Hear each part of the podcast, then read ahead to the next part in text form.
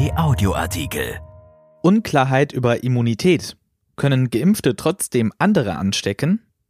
Experten sind sich unsicher, ob und in welchem Maß Geimpfte ein Infektionsrisiko für andere Menschen darstellen können. Wichtig sei aber die Gewissheit, dass die Impfung vor eigener Erkrankung schützt. Von Wolfram Görz. Der heilige Gral einer Medizinstudie ist der sogenannte Endpunkt. Er benennt das Ziel, das Fahndungsergebnis, den Fluchtpunkt der Forschungs- und Beweiskette. Er ist der Knackpunkt, auf den alle Statistiken ausgerichtet sind. Natürlich schauen die Forscher auch nach links und rechts, doch wenn es bei einem neuen Medikament im sogenannten primären Endpunkt um die deutliche Senkung des Blutzuckerspiegels geht, wird niemand ein zweites Mal die Jubelfanfaren erschallen lassen, wenn es dann auch die Harnsäurewerte senkt. Bei den Studien für einen Impfstoff gegen das Coronavirus lautete der Endpunkt, kann er die Zahl schwerer Verläufe senken? Diese Frage wurde in den Phase 3 Studien sehr überzeugend bejaht. Und das ist zweifellos das Wichtigste. Die Ergebnisse hätten indes noch mehr Power gehabt, wenn man sämtliche Probanden zusätzlich regelmäßig per PCR-Test auf die Frage getestet hätte, ob sie sich trotz der Impfung infizieren konnten.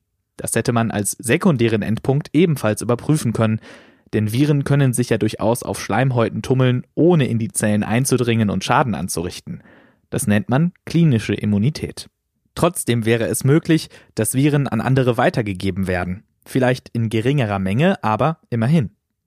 Wenn Viren durch eine Impfung sozusagen gleich bei ihrem Eintreffen abgefangen und vernichtet werden, dann ist das den sogenannten neutralisierenden Antikörpern zu danken, der Name sagt es schon.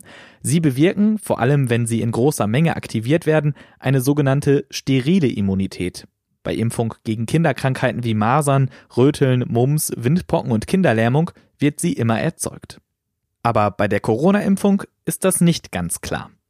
In jedem Fall ist schon die klinische Immunität ein Segen. Sie liegt vor, wenn ein Virus zwar noch in Zellen eines Organismus eindringen kann, dort in begrenztem Maße auch noch vermehrt wird, es aber keine schwerwiegenden Krankheitssymptome mehr hervorruft. Beispiele für Impfungen, die zwar vor einer Erkrankung schützen, nicht aber vor einer Infektion, sind jene gegen HPV und Meningokokken B.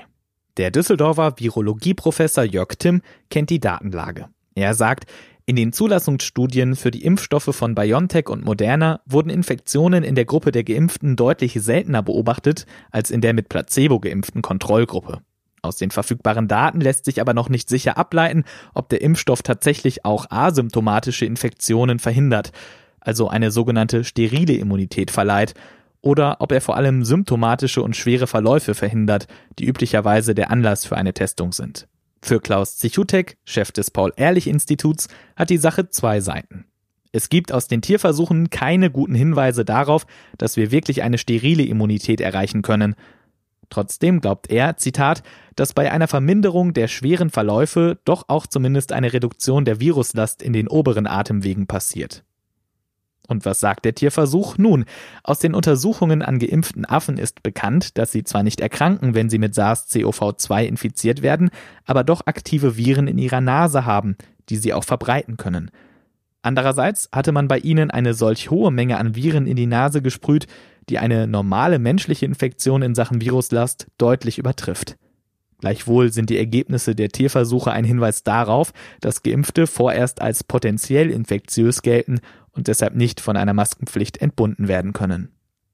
Ebenfalls skeptisch ist bei der Immunität noch dazu der sterilen der Vorsitzende der Arzneimittelkommission der deutschen Ärzteschaft, Wolf-Dieter Ludwig. Er sagt, wir wissen nichts dazu, wie lange diese Immunität anhält, wir wissen relativ sicher, dass eine sogenannte sterile Immunität im Moment wahrscheinlich gar nicht erreichbar ist.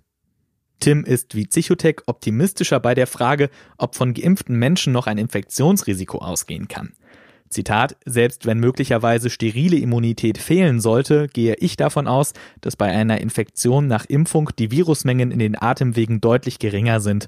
Daher wird in jedem Fall die Impfung einen positiven Effekt auf die Verbreitung von SARS-CoV-2 haben, solange die Menschen kein vermehrtes Risikoverhalten zeigen. Es liegt auf der Hand, dass es für die Covid-19-Impfungen noch keine Langzeitstudien gibt. Bisherige Untersuchungen zeigen jedoch, dass die Impfstoffe eine bessere Antikörperantwort hervorrufen als eine natürliche Infektion, die ja nicht selten im Tod endet oder sogenannte Long-Covid-Symptome hervorrufen. Von einer lebenslangen Schutzwirkung kann bei der Impfung zwar nicht ausgegangen werden, doch selbst wenn der Schutz nur zwei Jahre anhält, kann nachgeimpft werden. Das wäre umso leichter, wenn der Impfstoff per Nasenspray oder Lutschtablette verabreicht werden könnte. Solche Verfahren sind derzeit in der Pipeline. Trotz aller Mutationen scheint SARS-CoV-2 eine deutlich geringere Variabilität als das saisonale Grippevirus zu zeigen. Mancher fragt sich trotzdem, ob eine natürliche Immunität nach durchgemachter Infektion nicht der sicherere Schutz vor Neuansteckung sein könne.